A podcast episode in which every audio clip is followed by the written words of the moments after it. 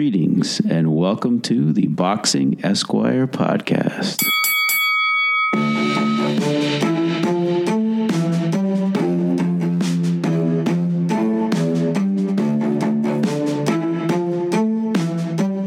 Welcome to the initial Boxing Esquire podcast. I had the great pleasure to speak to one of my good friends and colleagues, Main Events attorney extraordinaire, Patrick English. We talked about a lot of different things, really went through the history of litigation at Main Events and some of the great boxing history as well. We talked about the Ali Act. We talked about any number of things. It was a great pleasure, and I hope you enjoy. We are going to welcome to the podcast the Dean of Boxing Lawyers. I'm honored to be speaking to the 2016 New Jersey Boxing Hall of Fame inductee, Pat English. How are you, Pat? I'm honored to be speaking with you. Well, let's start at the very beginning. So where is Patrick English from? And you just go into your background a little bit. Where are you from? Well, Patrick English's office is in Clifton, New Jersey, which is not far across the Hudson River from New York. I graduated from Rutgers Law School in 1978, and by 1982, I was doing boxing law, and have ever since, among many other things. Well, I see you went to you skipped the part there. You went to Drake. You went to Drake University. I did, and I don't mean to slight Drake University. Some of the best years of my life in Des Moines, Iowa. Excellent. So why Drake? They recruited me. Okay, I was going to say the only thing I know about Drake is that it's in Des Moines. And that the original rumor about Paul McCartney being dead seems to have originated from there. That's absolutely right. It did originate from a writer for the Drake. I think it's called the Times Delphic, which is the campus newspaper. That's absolutely true. Drake is a liberal arts college, or liberal arts university, smack dab in the middle of Des Moines, Iowa. So, so then you came back to you went to Rutgers Law School. Well, yes. What got you interested in practicing law? Well, I was of the era where if you wanted to affect social change, you either became a journalist or a lawyer.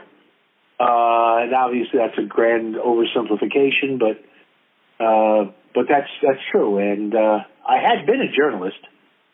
And I decided to go into law. Interesting.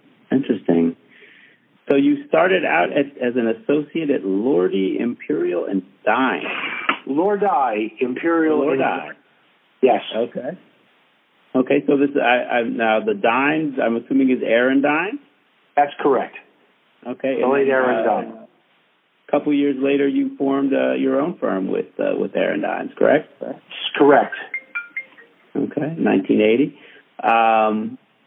Now, we've spoken about this before, but I would assume if you start any small practice, you kind of take things that come in the door and different types of cases. But I was kind of interested to see that one of the earliest cases I saw you worked on was the Penthouse versus Eastman Kodak case. Yes.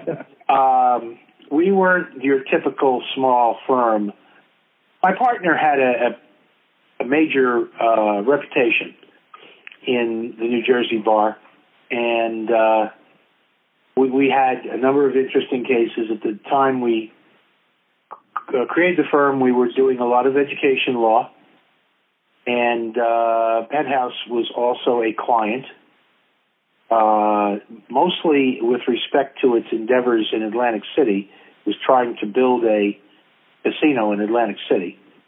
Oh, wow. But, I did represent Penthouse in a case against Eastman Kodak when Eastman Kodak was afraid to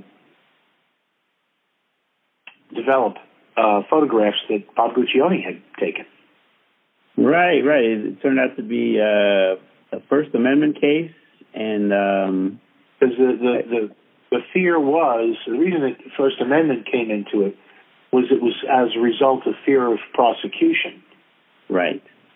Obviously, the standards of, what was it, 1970? Like around 1980 or so? Yeah, were very different than today. They were very tame photographs compared to today. Right. But Eastman Kodak had, as explained to me by Mr. Guccione himself, had the very best processing facilities, could do the best work.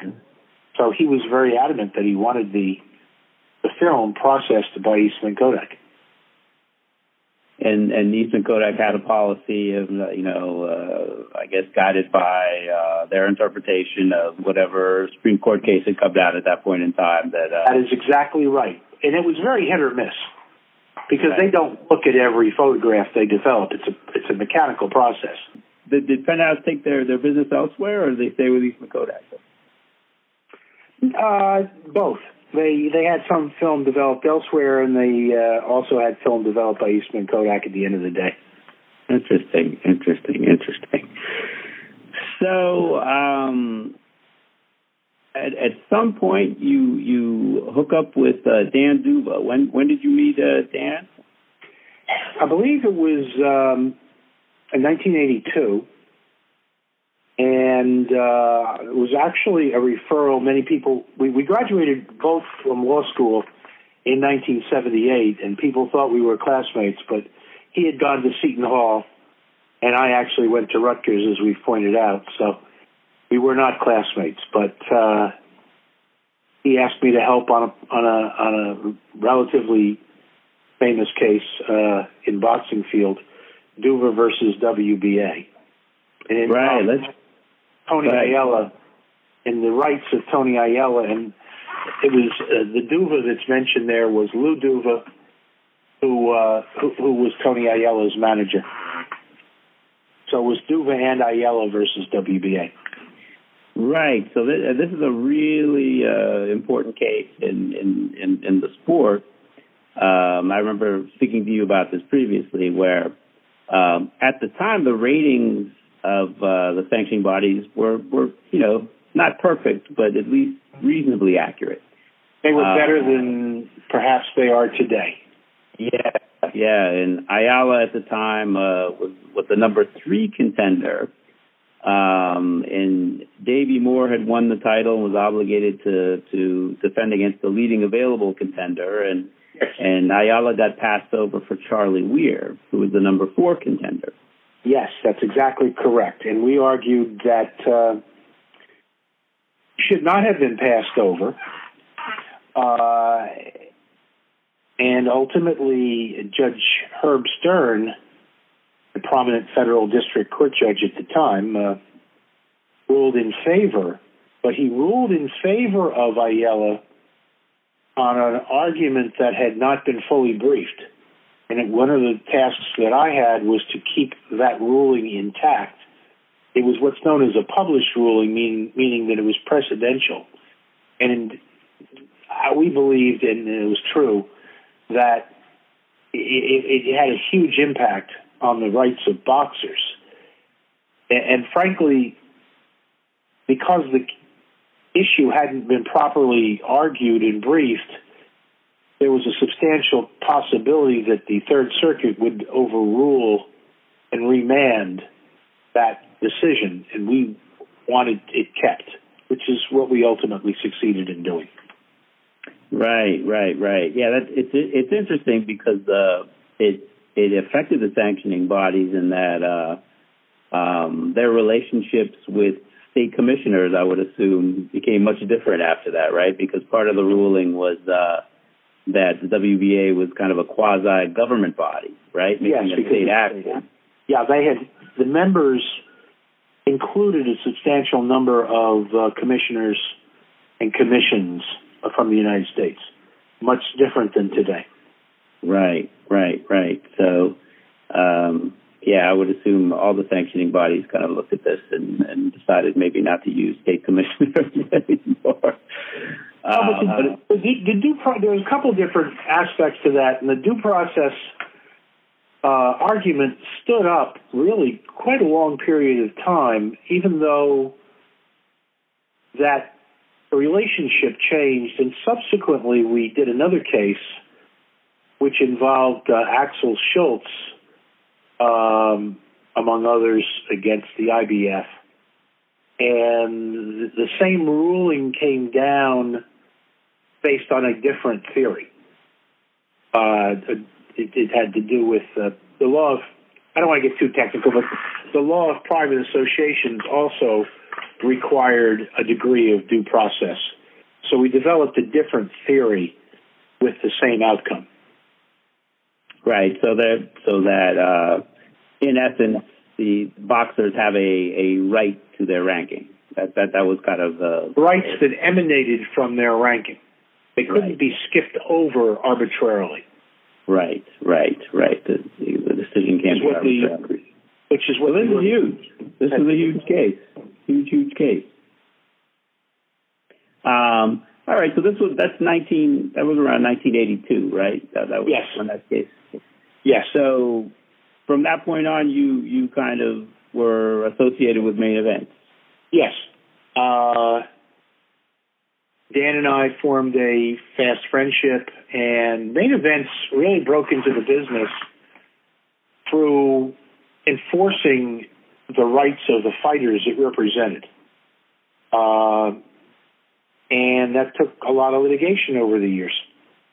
Absolutely. What a thing that kind of interests me, just kind of moving along the timeline, in 1984, obviously, Main Events made some very big moves in signing the stars of the 1984 Olympic team. Right. Evander Holyfield and Mark Breland and Pernell Whitaker, Melvin Taylor. I mean, just, legendary fighters. Yes. And initially, those fighters started out fighting on ABC, on network television. Yes. And pretty much throughout the 80s, they did. But you guys made it, eventually they kind of drifted to pay cable. And I guess Evander was the first to do that, right?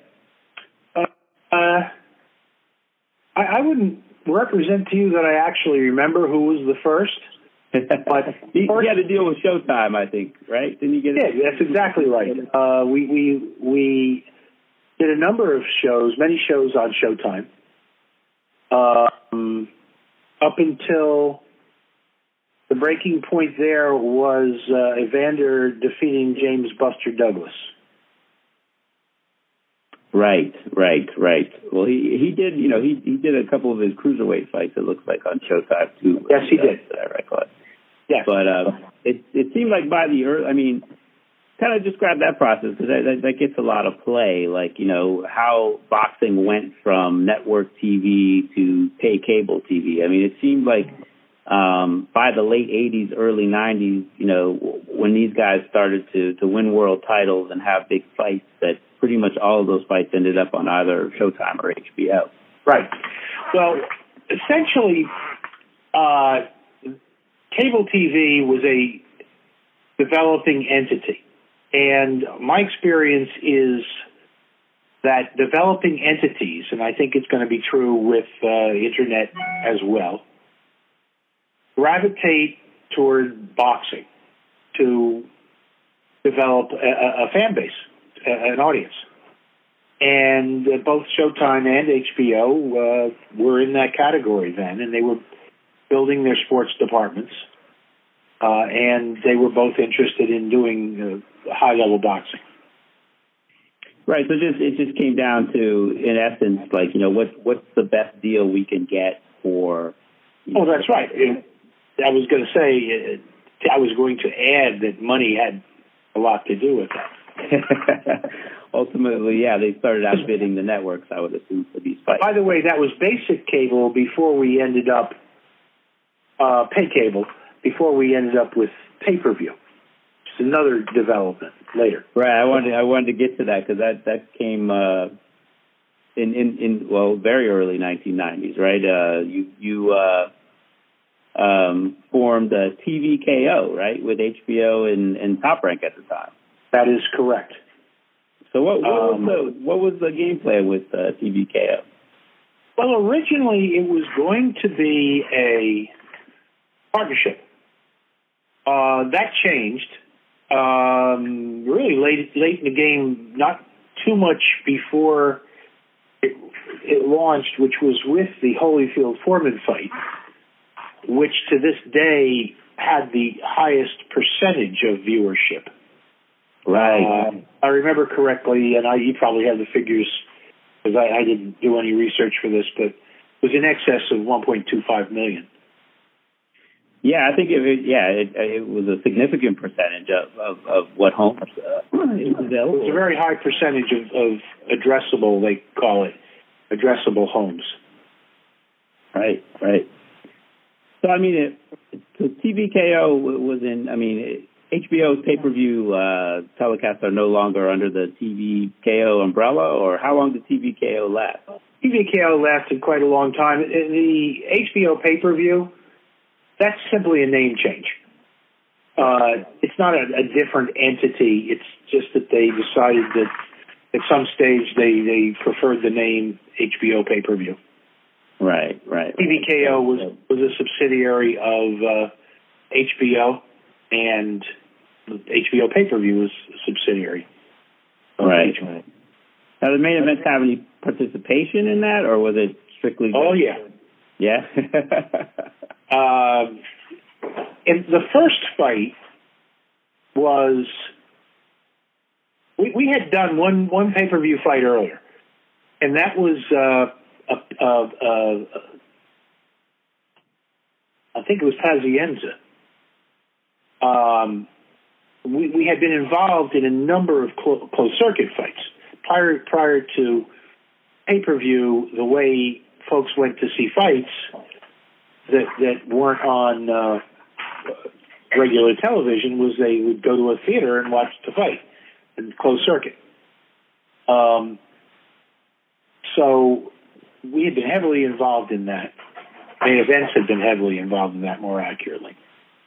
And then the Pazienza fight, which was done out of Trump in conjunction with Trump Properties in Atlantic City. Then Holyfield Foreman, which was really the breakthrough with televised pay-per-view. Right, right, right. That kind of started it all. And I should add that Holyfield Douglas was a pay-per-view bout too, which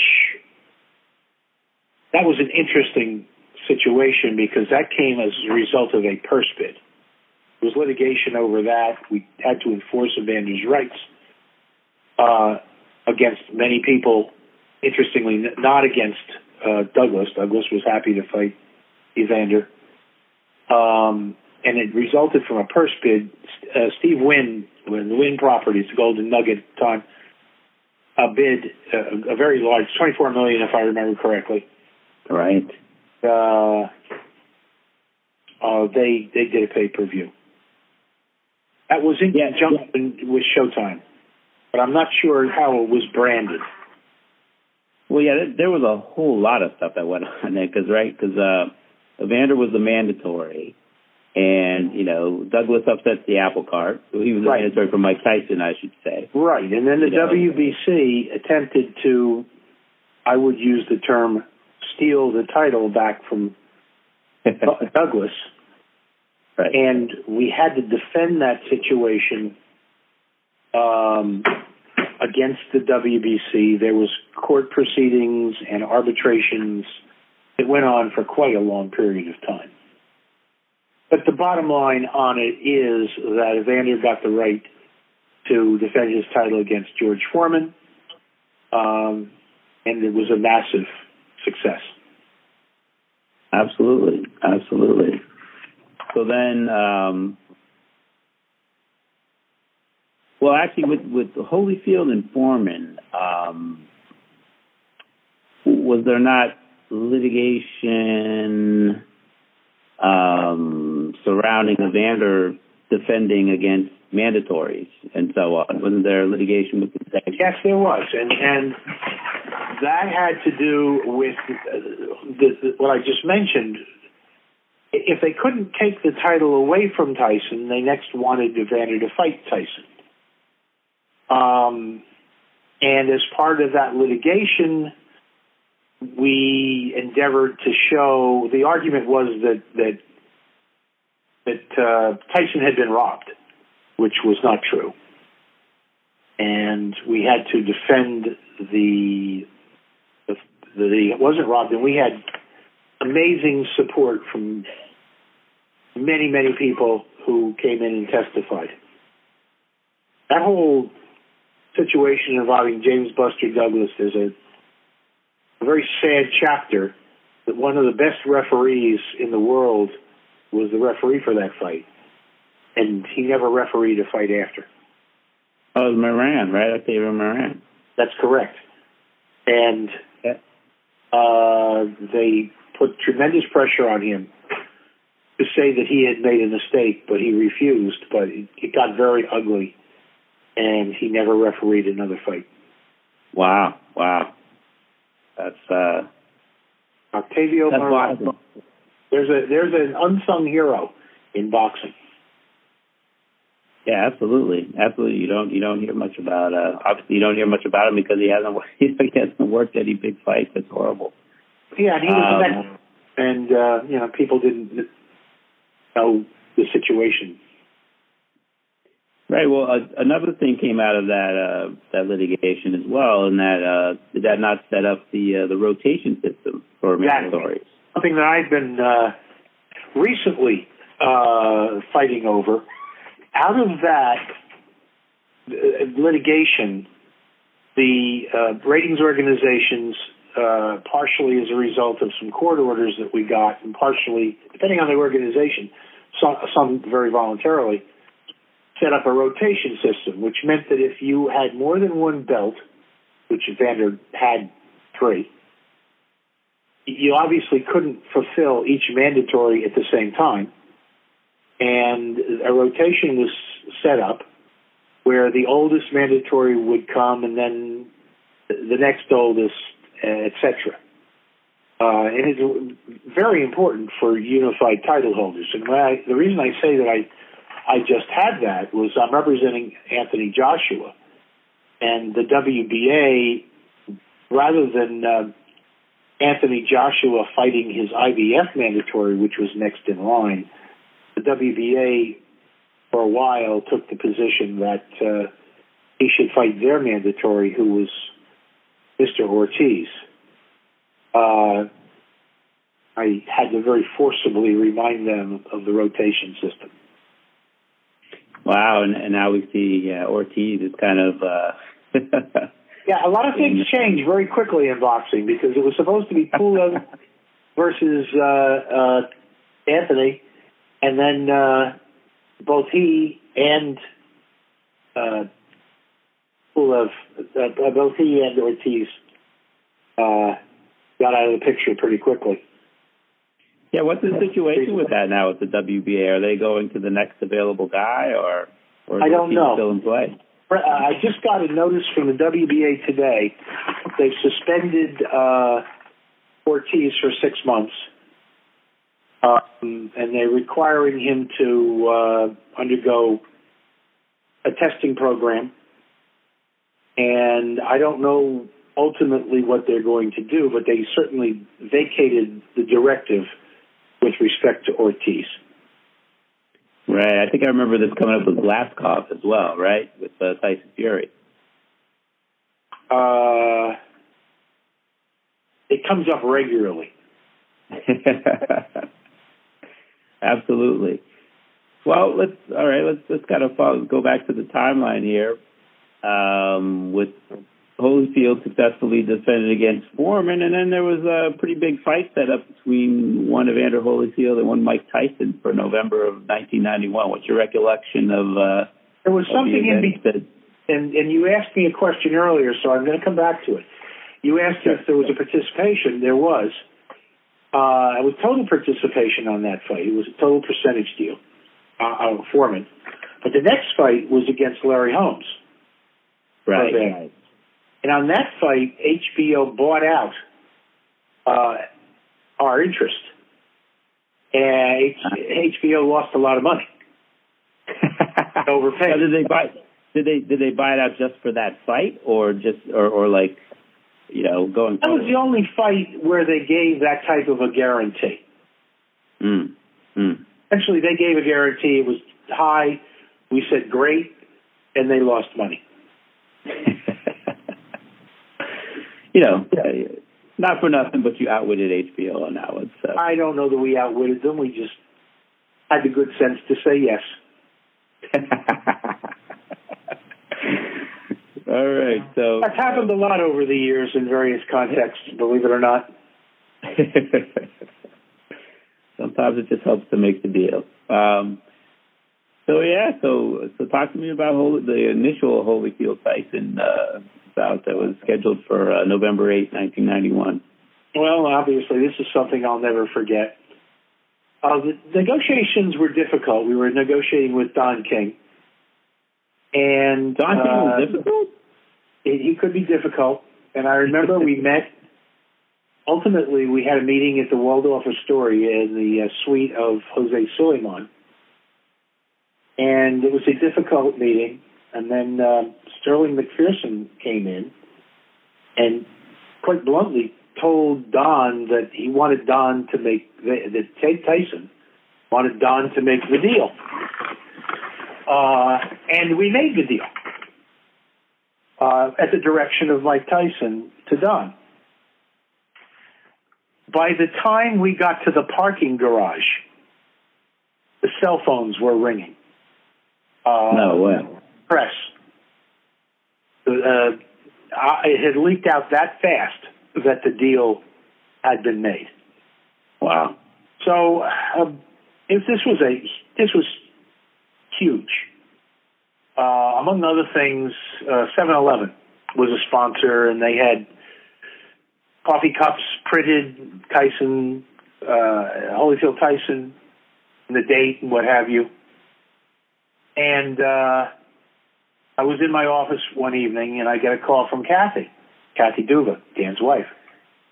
Right. And she says, we got a call from Don King on our answering machine. It sounded very important, but Dan's not available. What do you think we should do? So I said, well, let's give him a call. And that's when he said that Tyson had hurt his rib. Right. And all of the work that we had done at that time went by the wayside. Like, could not take place. Ultimately, Tyson went to prison. Right. Yeah, it's funny because I was a paralegal at Sidley and Austin back then, and that's, you know, and they represented Mike and Don. So I remember there was a lot of excitement about that fight coming up, and then I remember there were hats printed up at the time, and I'm so mad I didn't grab one. Yeah, quite the collector's item now, I'm sure. Goes to show how risky the promotion business is. There was $10 million that had been spent on that promotion before it collapsed, roughly. Now, there was insurance, and we did get a pretty fair amount of insurance back, but there was still a lot of money out the door. It wasn't covered. Wow. Unbelievable. To its credit, I want to say this. HBO sort of stood up on that, and the next fight turned out... This is another example. We decided to put Evander Holyfield in Atlanta, his hometown. Ultimately, the fight was against Burt Cooper. Burt Cooper was actually the third opponent. It was supposed to be a guy named Damiani. Damiani, yes. He hurt himself. I forget who the second one was. He lasted about 2 days. He hurt himself, and Burt Cooper was the third choice.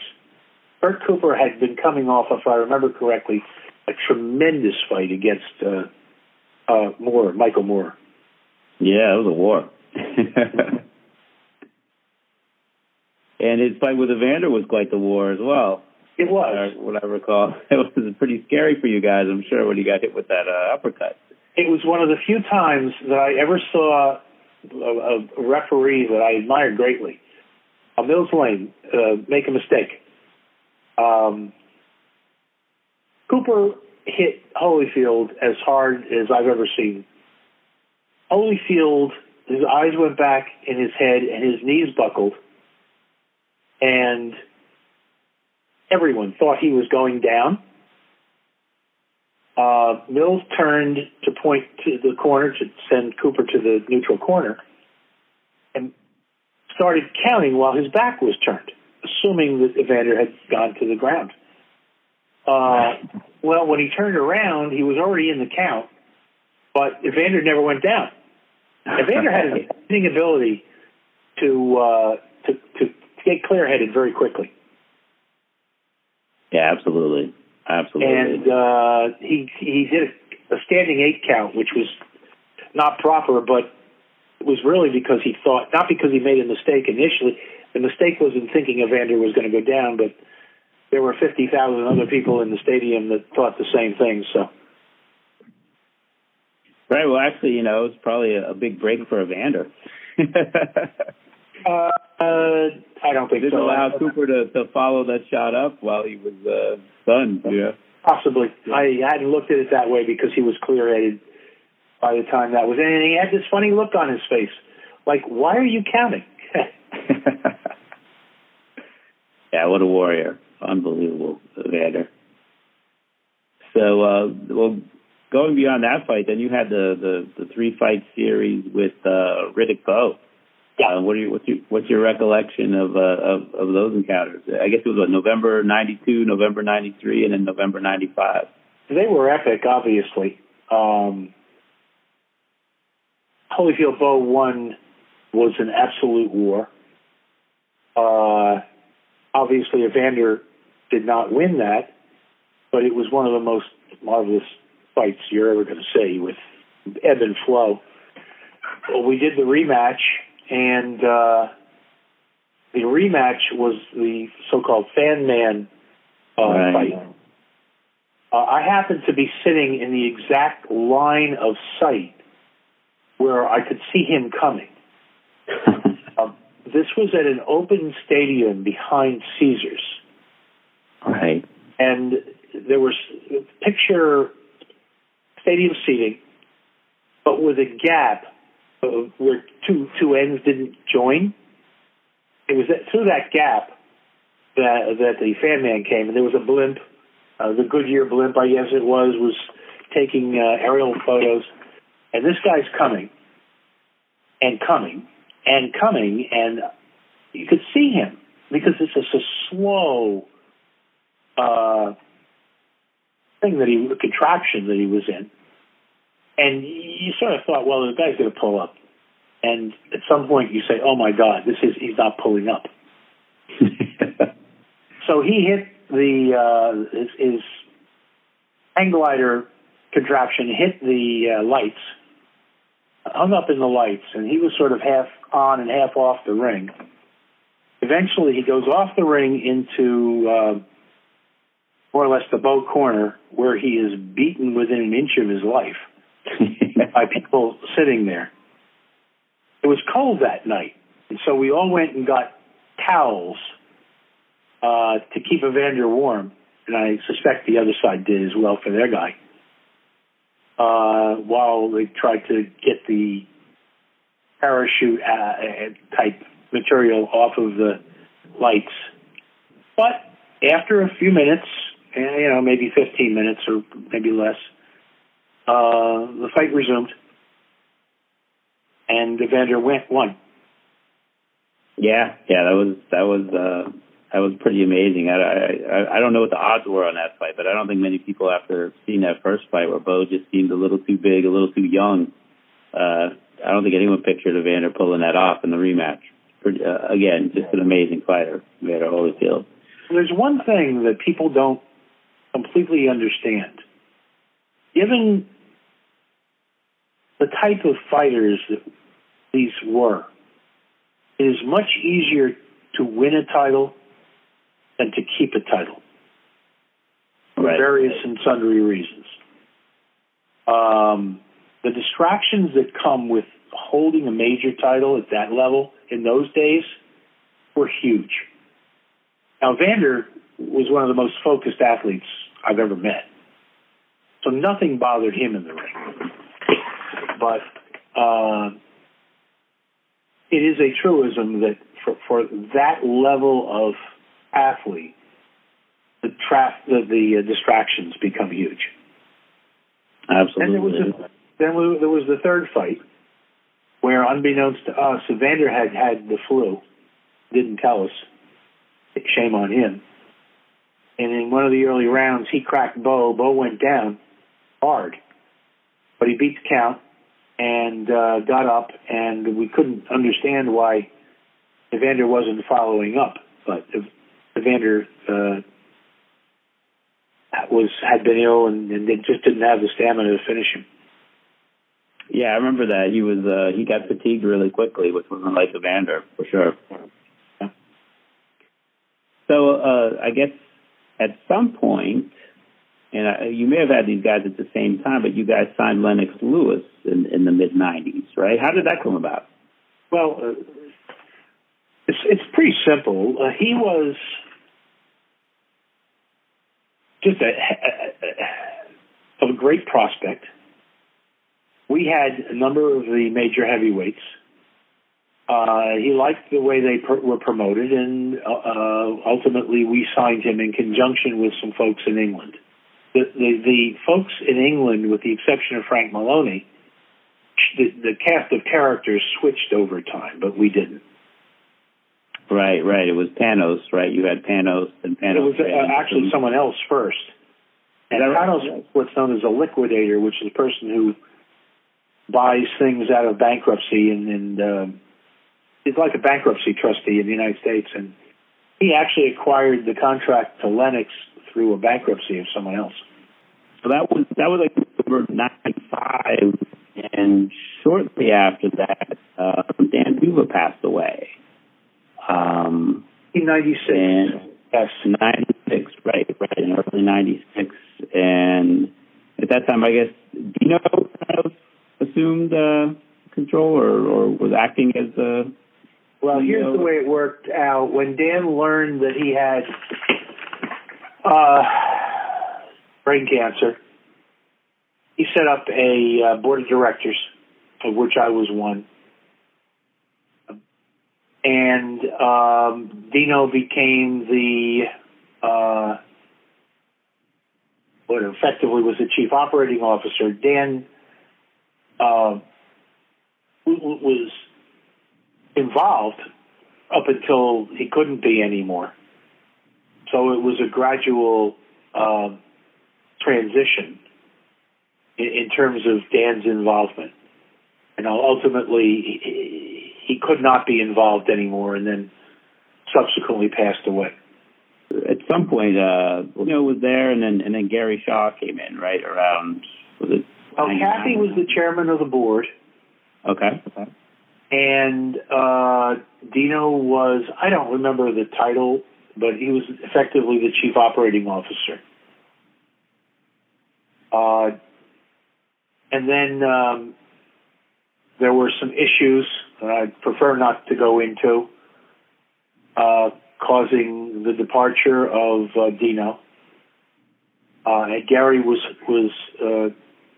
hired, I believe his title was COO. Right. So at this point, at a certain point too, so Lennox, you got into some litigation with Lennox and the WBC, correct? Like maybe early 96 as well? I'm trying to remember. We were constantly in litigation with the WBC. I think this was trying to enforce his mandatory, I think. Yes, that was another time when we were seeking to enforce the mandatory. By that time, well, there's a lot in between we've skipped over, but Tyson had gotten out of jail and was the title holder. if that's the particular litigation you're talking about. Right, I think it started before Tyson even fought Bruno, I think, but yeah. Tyson did not want to fight Lennox, as we know now, for good cause, or at least Don King didn't want him to fight Lennox. Right. And we did institute litigation. Right, and eventually that turned out, you settled it out, right? Well, yeah, we got a favorable ruling, and then there were negotiations to avoid an appeal, and we did settle it, yes, with quite a large sum of money coming to the Lennox Lewis side. Right. So Lennox eventually, I think Tyson eventually vacates the title, and then Lennox fights Oliver McCall in that infamous rematch of theirs. There was a Razor Ruddock fight before then. Right, that's right. Hey, the way that worked was that was not a title fight at the time that it was held, but if Tyson were to vacate the title, it would become a title fight. Lennox obviously won. Right.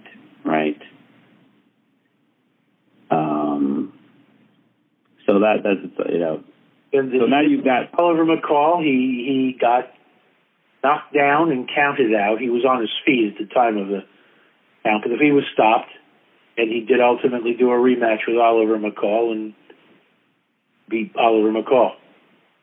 Right. That was I'm trying to remember the sequence here. Oliver McCall had serious issues, to say the least. And it turned out that Oliver McCall was not in condition to fight.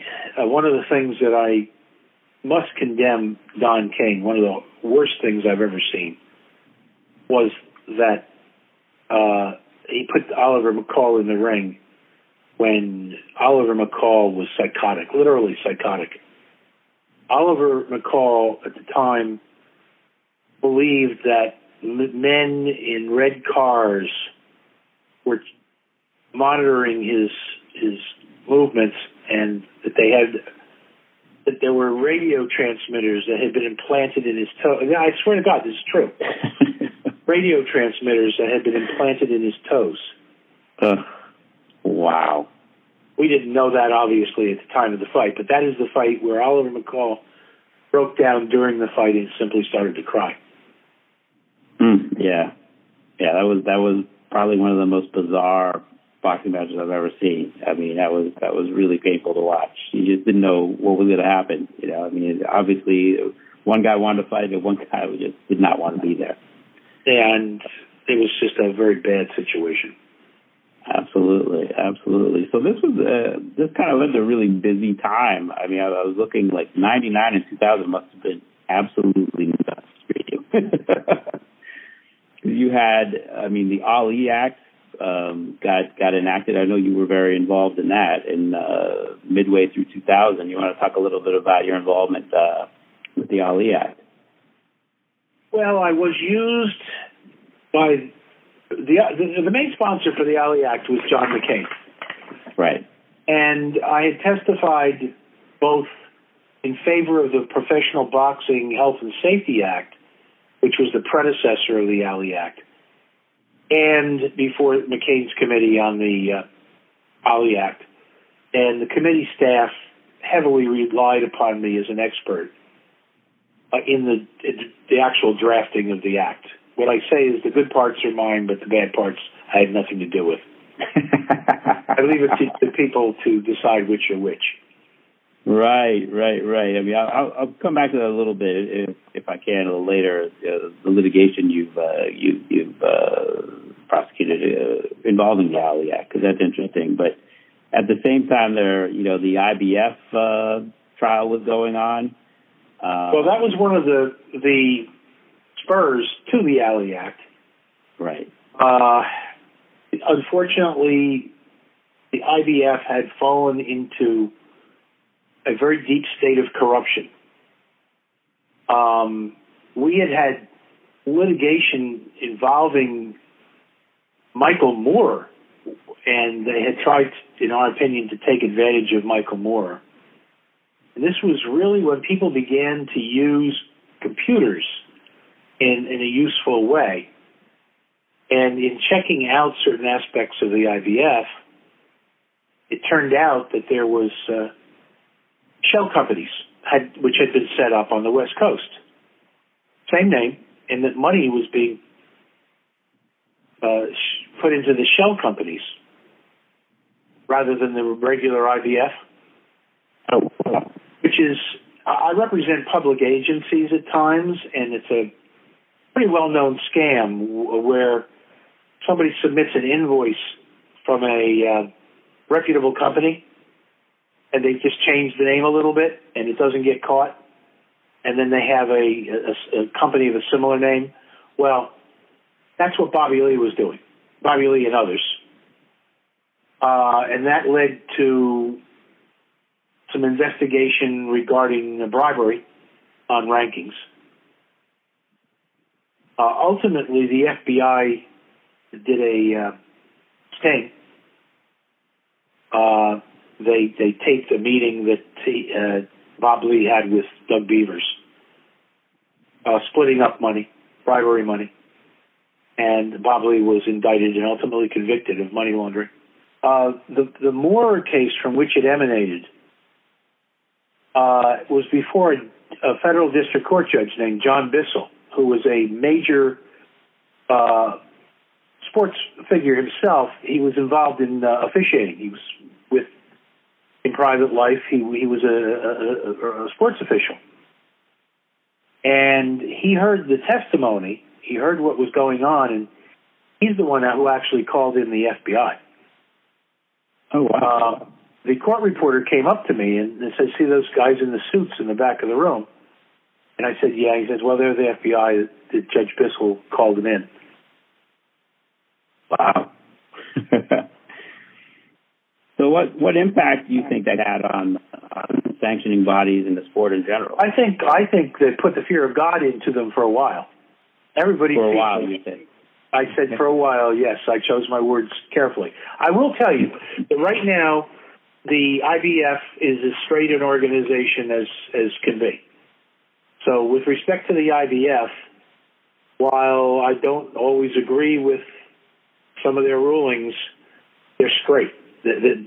Some of their rules are overly strict, I think, but they're very straight. So with respect to the IBF, that's been cleaned up. I think there are some issues with at least one of the other organizations, and we'll see how that works out. I guess, and also around that time, you were involved with litigation with the WBA. And Lennox Lewis and John Ruiz and Michael Grant. And you want to talk a little bit about that litigation? Well, I've been involved in so much litigation over the years. I'm looking at this, I'm like... And so much litigation with the WBA.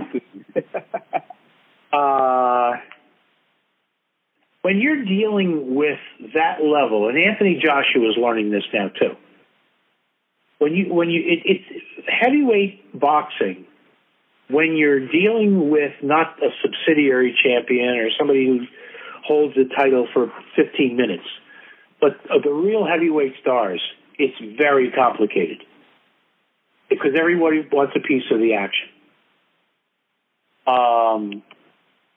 I remember one of the things that the WBA used to do, and I think it's in connection with what you're talking about. They used to due process you to death. And I remember a hearing that was held in Pennsylvania. Jimmy Binns, Pennsylvania attorney, was representing the IBF, the WBA. And Alberto Mendoza Sr. participated by speakerphone. This was a major hotel in Philadelphia. Alberto was actually in the room upstairs. He didn't want to come down because he was afraid he was going to be served. So he pretended he was in Venezuela. And Stoney was there, Ruiz's manager at the time.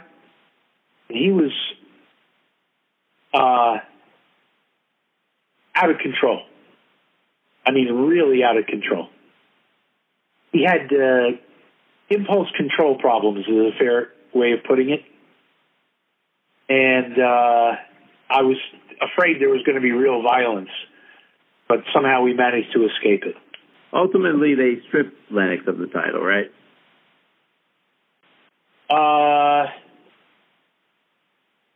WBA.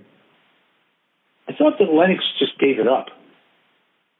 This was toward the end of Lennox's career. I think that Lennox just gave it up. Right. Certainly okay. Didn't need it.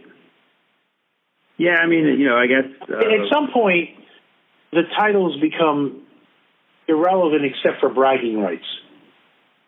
Right.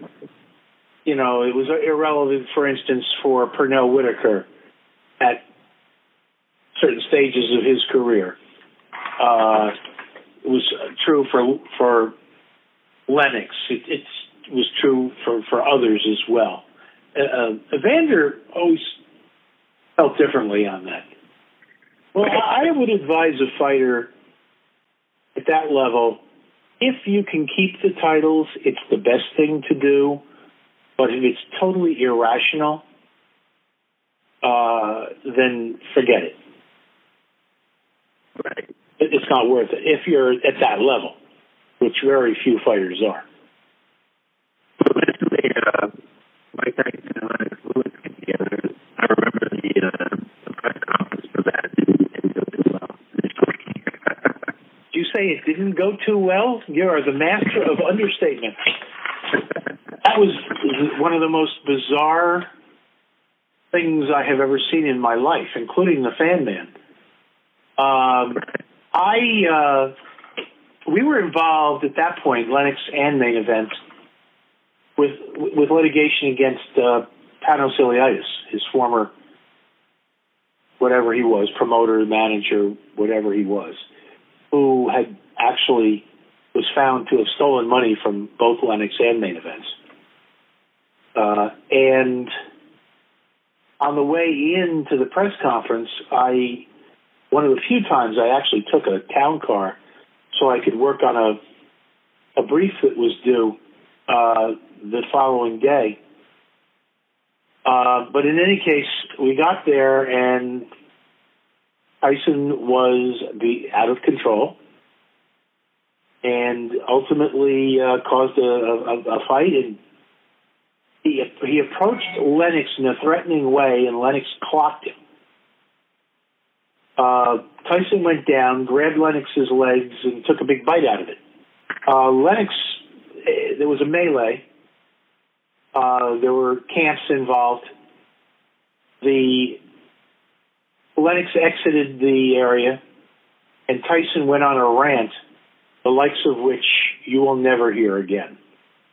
A obscene rant against members of the press.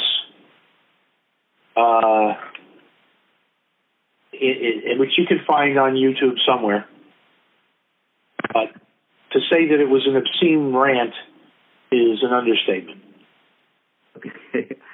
I was going to say, I was saying that I was sitting with Cassandra Henderson from ESPN, and I saw there was no security between the two fighters, and I'm just like, this, you know, Tyson had been acting so bizarre in the fights leading up to that I knew something was going to happen, and sure enough, it did. And credit to Lennox for continuing on and agreeing to fight Mike after I heard that there was like a quarter, like a chunk of his leg the size of a quarter. Yeah, I mean, it was a little large. Actually, it was larger than that.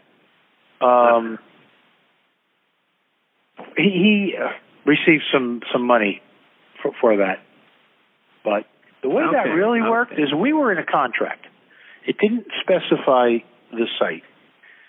And our attitude was, we're not going to help you get licensed. But if you can get licensed, we'll fulfill the contract. Tyson went to a number of places. He was turned down in Nevada. He was turned down by the governor in New Jersey.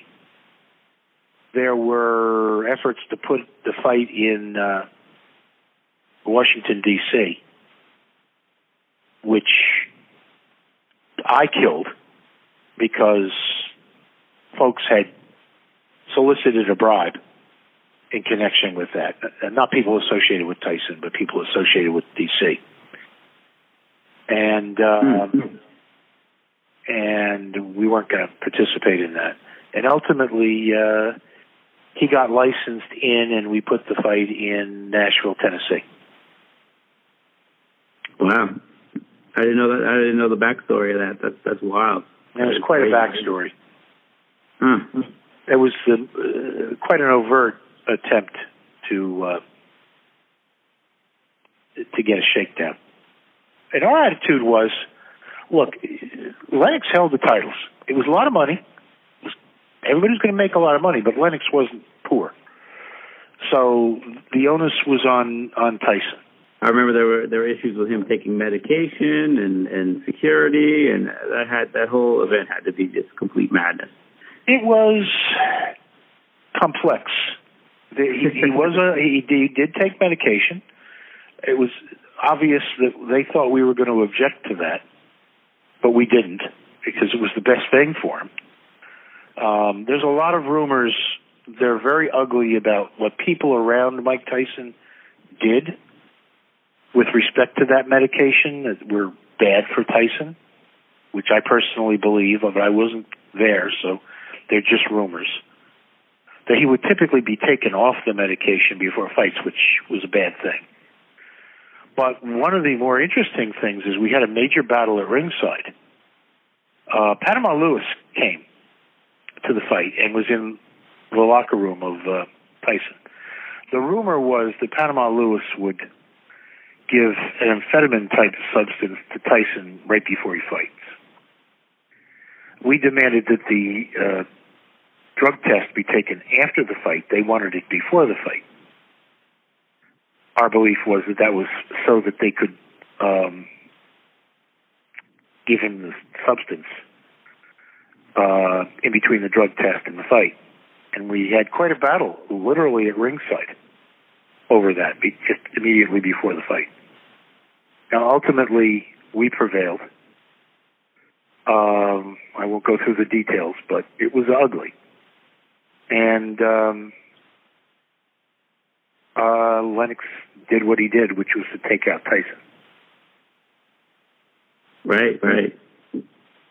Let me go back to Evander Holyfield and Tyson. When Tyson was more formidable even than when he fought Lennox, one thing we always knew was that by virtue of who they were and their relative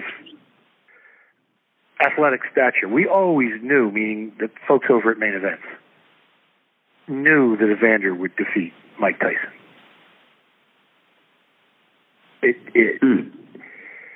There was an incident at the Olympic training camp where Tyson tried to intimidate a number of boxers, and it didn't work with Evander back then.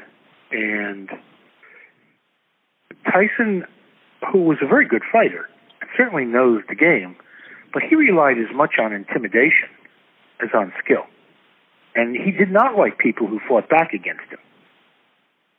He did not like to be in that position. And one thing that was obviously true was that there was no way that Evander wasn't going to fight back. So we always believed that Evander would beat Mike Tyson. And the same with Lennox Lewis. Okay, with Evander, you guys had him up through the Ches fight, right? We had him, we were involved with him, I was involved with him through both Tyson fights. Okay. Now, Main Events still had a contract with him for the Tyson 1 fight, but in order to get that fight, King demanded the rights to Tyson, and we weren't going to stand in the way of Evander fighting that fight. That was the fight that he always wanted through his entire career. So, but I was involved with Evander right through the second Tyson fight, personally. Okay. Yeah, and I'm still friendly with him today. Right. Absolutely. Great guy. Well, now he's got his own promotional company. Right. So it goes full circle. So, all right. So now, we're into 2002 with Lennox and Tyson. Pretty good fight series started that year. Arturo Gatti and Mickey Ward. What's your recollection of those fights? There are fights that you go to not expecting to see what you saw. And I can think of two fights really very quickly. Gatti Ward was one of them. I was just sitting there being a spectator at the fight, and it was obvious that it was an epic fight. And it was, it was literally a historic fight in the boxing realm. And so you appreciated what you were seeing. And the same feeling I had when George Foreman knocked out Michael Moore. I had the exact same feeling. You were seeing something that was historic. Three absolutely great fights. I want to get back to the Ali Act. Mm-hmm. So you guys had signed a lot of great fighters from the 2000 Olympic team, mm-hmm. and Jeff Lacey was one of them. And then mm-hmm. at a certain point, Jeff wanted to leave, and there was litigation, and it involved the Ali Act. Can you talk about that case? I'll talk about the case. The Ali Act requires today disclosure to the fighter of income, so that the fighter can negotiate it actually is a dumb provision in the sense that you don't have to disclose income to the fighter until the night of the fight, after the fight, the contract's already negotiated. But it does allow the fighter to negotiate his next fight, at least with the knowledge as to what the income was for his last fight. The issue in the Lacey case was whether giving the Muhammad Ali Act statement, that's the form on which the disclosure is made, to the manager was sufficient. There had been guidance from the Association of Boxing Commissions and the people that had been involved in drafting the act, and I'm not talking about myself, I'm talking about staff members from Congress, that giving it to the manager, who was the agent of the fighter, was the way to go on that. And that's what Main Events did. It was subsequently litigated, and the district court judge held that that was not sufficient, that it had to be signed off on by the fighter itself. The district court judge was a terrific guy named Debevoise. Wonderful guy, I knew well. They made the wrong call because the way that it works is useless, because it's the manager that negotiates the contracts. If you stick a piece of paper in front of a fighter at a weigh-in, which is now typically the way it's done, they don't look at it, they scribble their name on it, and they have no idea what's in it. In that particular, the Lacey case, there was never any finding that Jeff Lacey, and he didn't, suffered any damages. There were a couple things going on then. One was Lacey wanted to leave Main Events, and so did Zab Judah at the same time. And we were litigating with Zab Judah. That was after the death, substantially after the death of Dan. We won the Zab Judah case, which was very important. And ultimately, we simply just let Lacey go. So going forward from there, you guys happened to stumble across a pretty good Polish light heavyweight cruiserweight by the name of Tomasz Adamek. Well, I had independently represented Tomasz Adamek for quite a period of time. He had been signed with Don King, and he wasn't being treated correctly.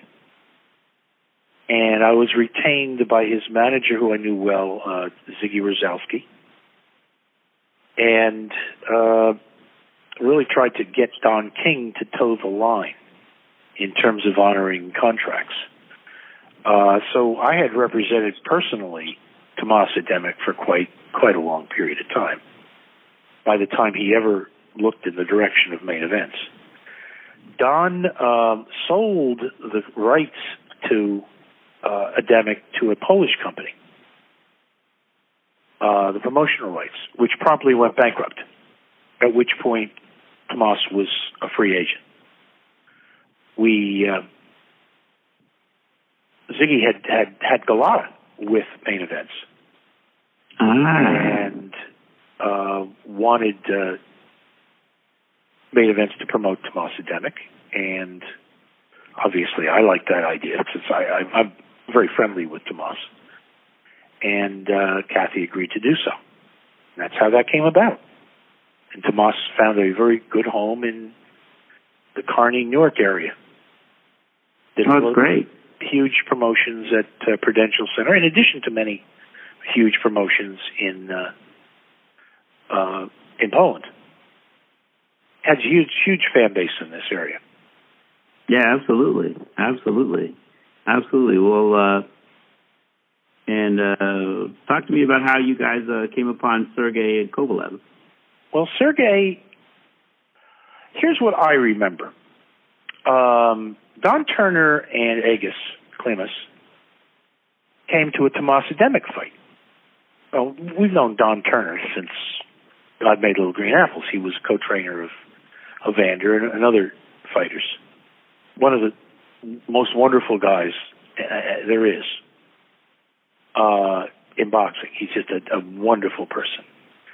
And he touted Main Events to Agus.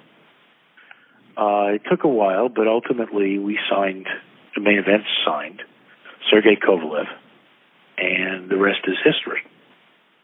It was through Don Turner as much as anything else. I gotcha.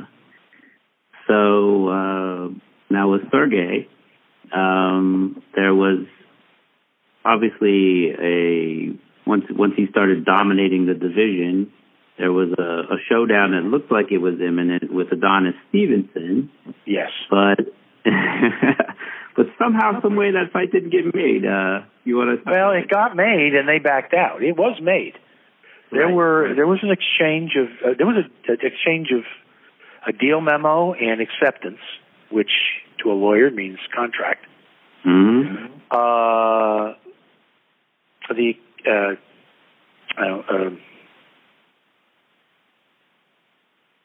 What's the name of the promotion company that promotes him? Not Heyman, although that's really who promotes him. Yvonne Michel's company. Yvonne Michel later claimed that he couldn't control Adonis Stevenson, which is different than what the representations were during the negotiations. In any case, he backed out. There was major litigation over that. And then a bigger fight came to Sergey, which was the Hopkins fight. So it sort of made the litigation with Adonis Stevenson and his promoter secondary, because frankly, Sergey made more money fighting Hopkins. Right. So I guess, it's tricky to ask you this question, but your impressions of the PBC and the moves they've made and the antitrust suits and just the overall effect on boxing the last couple of years. Well, it's not a tricky question. Just how much of it you wanted to answer? No, I am not a fan of the PBC. I believe that There's a couple of different things. First of all, they've managed their money incredibly poorly. We all know that they've blown through roughly $450 million, maybe more. It's unbelievable to watch that type of money flow out the door. It's obvious that they haven't been able to support their dreams. They've cut back tremendously. So their impact today is pretty much gone. What they did temporarily was to disrupt the market. They completely ignored there's a firewall between manager and promoter in the Muhammad Ali Act. They completely violated that. But there are those who say, well, maybe they did, but it worked to the benefit of the boxers. And that may be true for some boxers who took advantage of, legitimately took advantage of the massive amount of money that was flowing out the door. But less known, or there are other boxers who were hurt. I've had contacts by a number of boxers that are not enchanted with the management of Heyman. I don't know him personally. I met him many years ago. If I were giving him objective advice, I would have said what Kathy publicly said was that the model will work, Kathy Duva, and time has shown that to be true. Yeah, I guess I listened to an interview with Kathy a couple weeks ago, and she stated what I thought was a really interesting concern, and I guess, you know, taking it to the present day now and talking about the state of the game, just that, you know, you've got Arum now with an exclusive deal on ESPN. The PBC will, you know, who knows what's going to happen with them, but you would assume they're looking for an exclusive deal with a network as well. Well, I think we all know what's going to happen with them. I disagree with that. They are unsuccessful, and they will not turn that around. You don't see them getting a TV deal with someone? Well, they had TV deals, didn't they? They had TV deals with half of the world. But it didn't work out for anyone. They put on bad shows with not bad ratings, and it didn't work out. What was particularly aggravating was, as you recall, Main Events had a very good series with NBC, which developed a number of folks, including Tomas Ademic, and Sergey was on it, I think, once, and others. And they were good shows. And then, essentially, PBC came in with a time buy, which means they bought the time. And they killed that market and put on bad shows. Now, subsequently, NBC severed that arrangement. Right. As did ESPN and as did others. But in the meantime, it disrupted the market. Absolutely. Yeah, you know, I've always wondered why, and I'm sure you can address this, but you know, that Joe DeGuardi and a number of promoters, you know, I guess when Golden Boy and Al Heyman seemed to be cornering the market on HBO, put together that promoters association. Mm-hmm.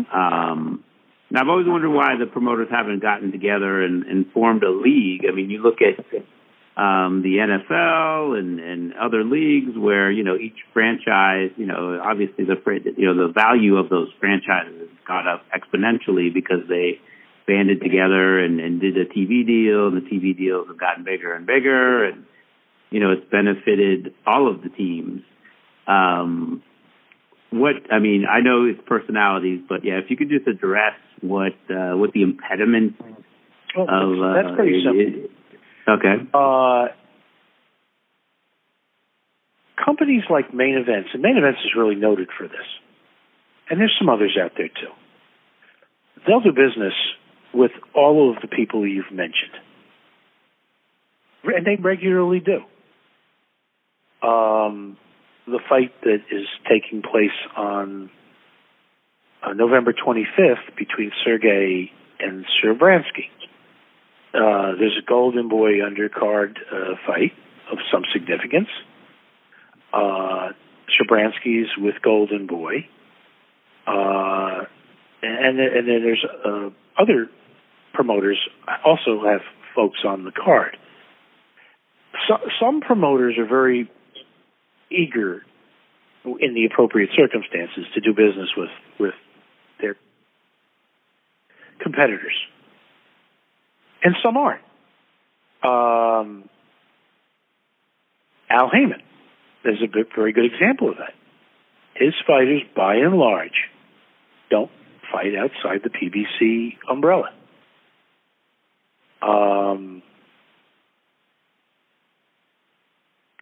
In terms of forming a league, well, let's talk about the Promoters Association. Joe DeGuardi is a good friend of mine, I think, and I think he would say the same. I didn't agree with the way it was structured. I thought you got to be careful about antitrust, and frankly, it didn't have the guts to do. And I told him, you stand up in the following areas, and I'll recommend to Kathy that Main Events join. If you are too namby-pamby to stand up in those areas, why bother?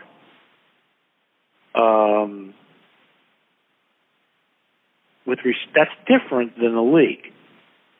With respect to a league, you may have all kinds of antitrust issues. If you're talking about a league that does rankings as well as just have fighters fight each other, well, that would violate the Muhammad Ali Act. You can't have a UFC or a Bellator type situation where they have their own championships.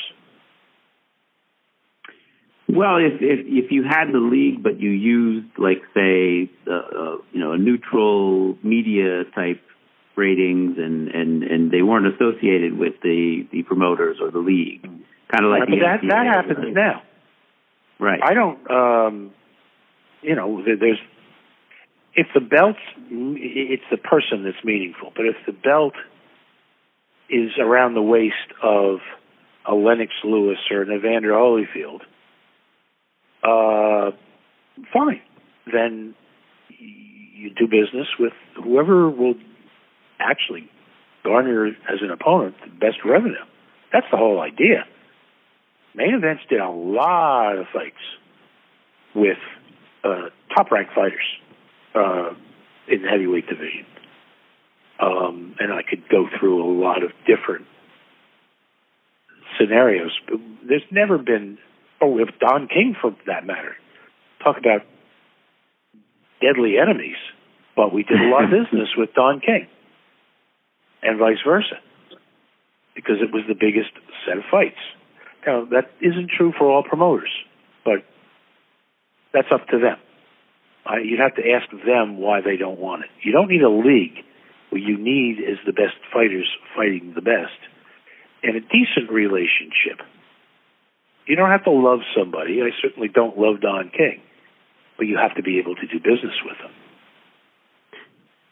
Right.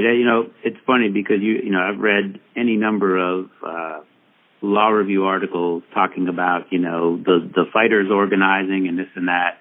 But it seems to me, if there's a perfect world of boxing where you've got you're relying on the best set of ratings and the best fight the best and. You see these tournaments now. I mean, they're it's such the Super Six and the this World Series of boxing, the Super Series. Yeah, it's great. You've got the best. At least most of the best fighters. Well, you do in the cruiserweight division. I think that division, which unfortunately is not a division which has caught hold in the United States to the extent that it has elsewhere, and there's a long story behind that, but. That's a terrific tournament in that division. I'm not so sure that the other one is, but it doesn't get a lot of exposure in the United States. None of the cruiserweights are from the United States. Yeah, I think that would be like the biggest impediment is just Because, I mean, if you had, you know, if you treated boxing like another sport where you had a schedule and you just took, say, maybe the top four fighters every year and had them do like a mini tournament to determine the number one guy or initially to determine a champion, you could probably get a TV deal for the entire sport, a pretty big one. Not so sure. I'm not so sure. It's a little bit more complicated. Well, I'm not so sure that they would agree with whom you have in the tournament. You may have some clunkers in there. It's a lot harder to sell a fight to TV than you may presume. Right. I mean, yeah. It depends. Well, I mean, there's a lot of clunkers on TV as it is, as we are right now, right? Yeah. But I would think if you use the neutral set of ratings, like these transnational ratings, and you have the top four guys, you know, fighting each other, there's other factors too. If there's a fighter who can, well, Anthony Joshua. This may not be the best example, but you saw that he had 80,000 people in Cardiff Arena.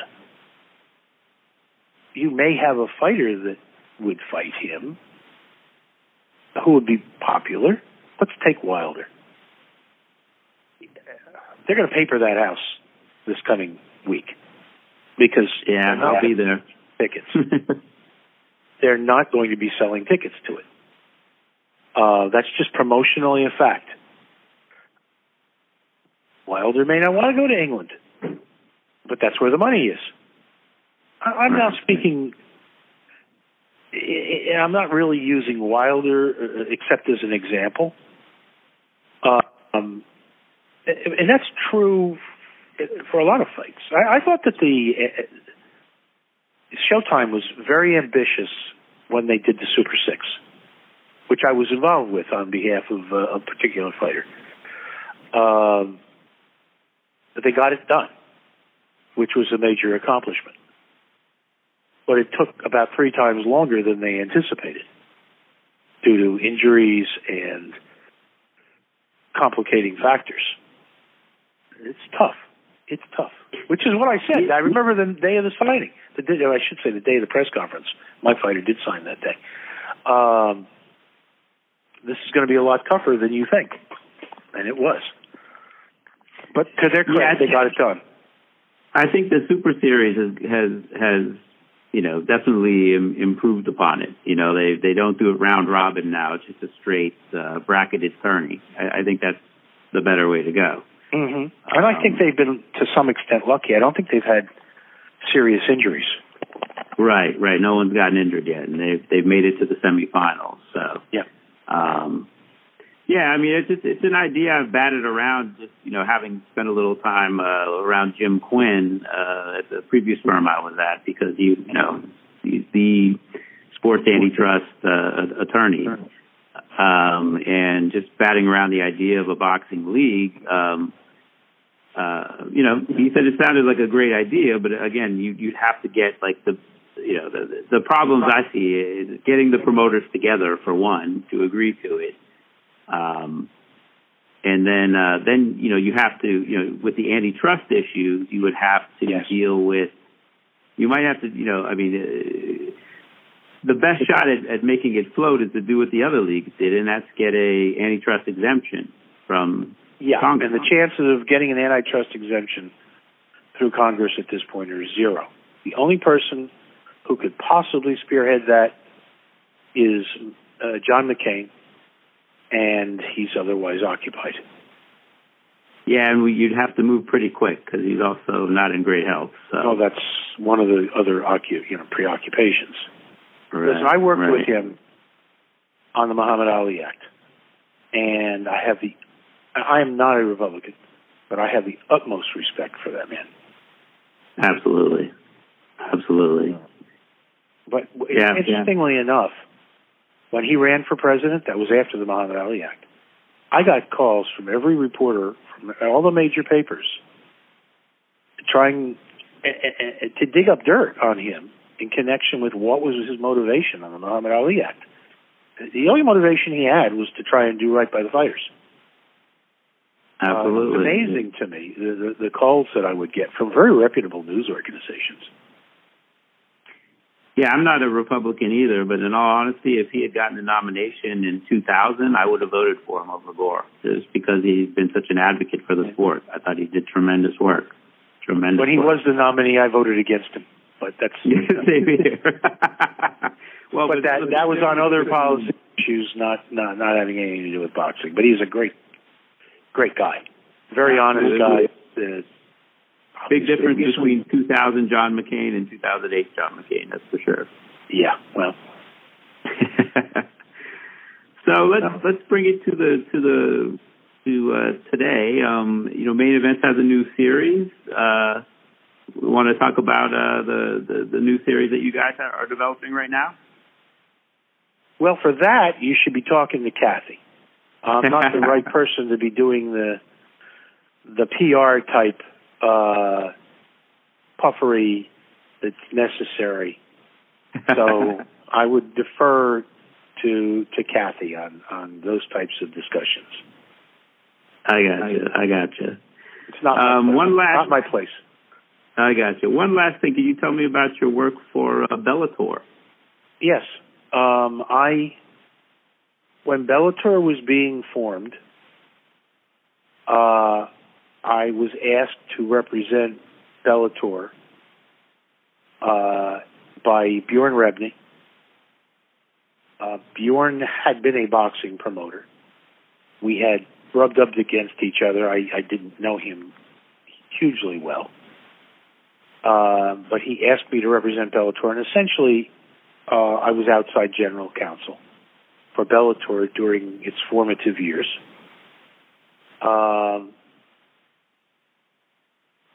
of course, for those who don't know, is an MMA organization, second, they wouldn't like me to say this, but second to the UFC.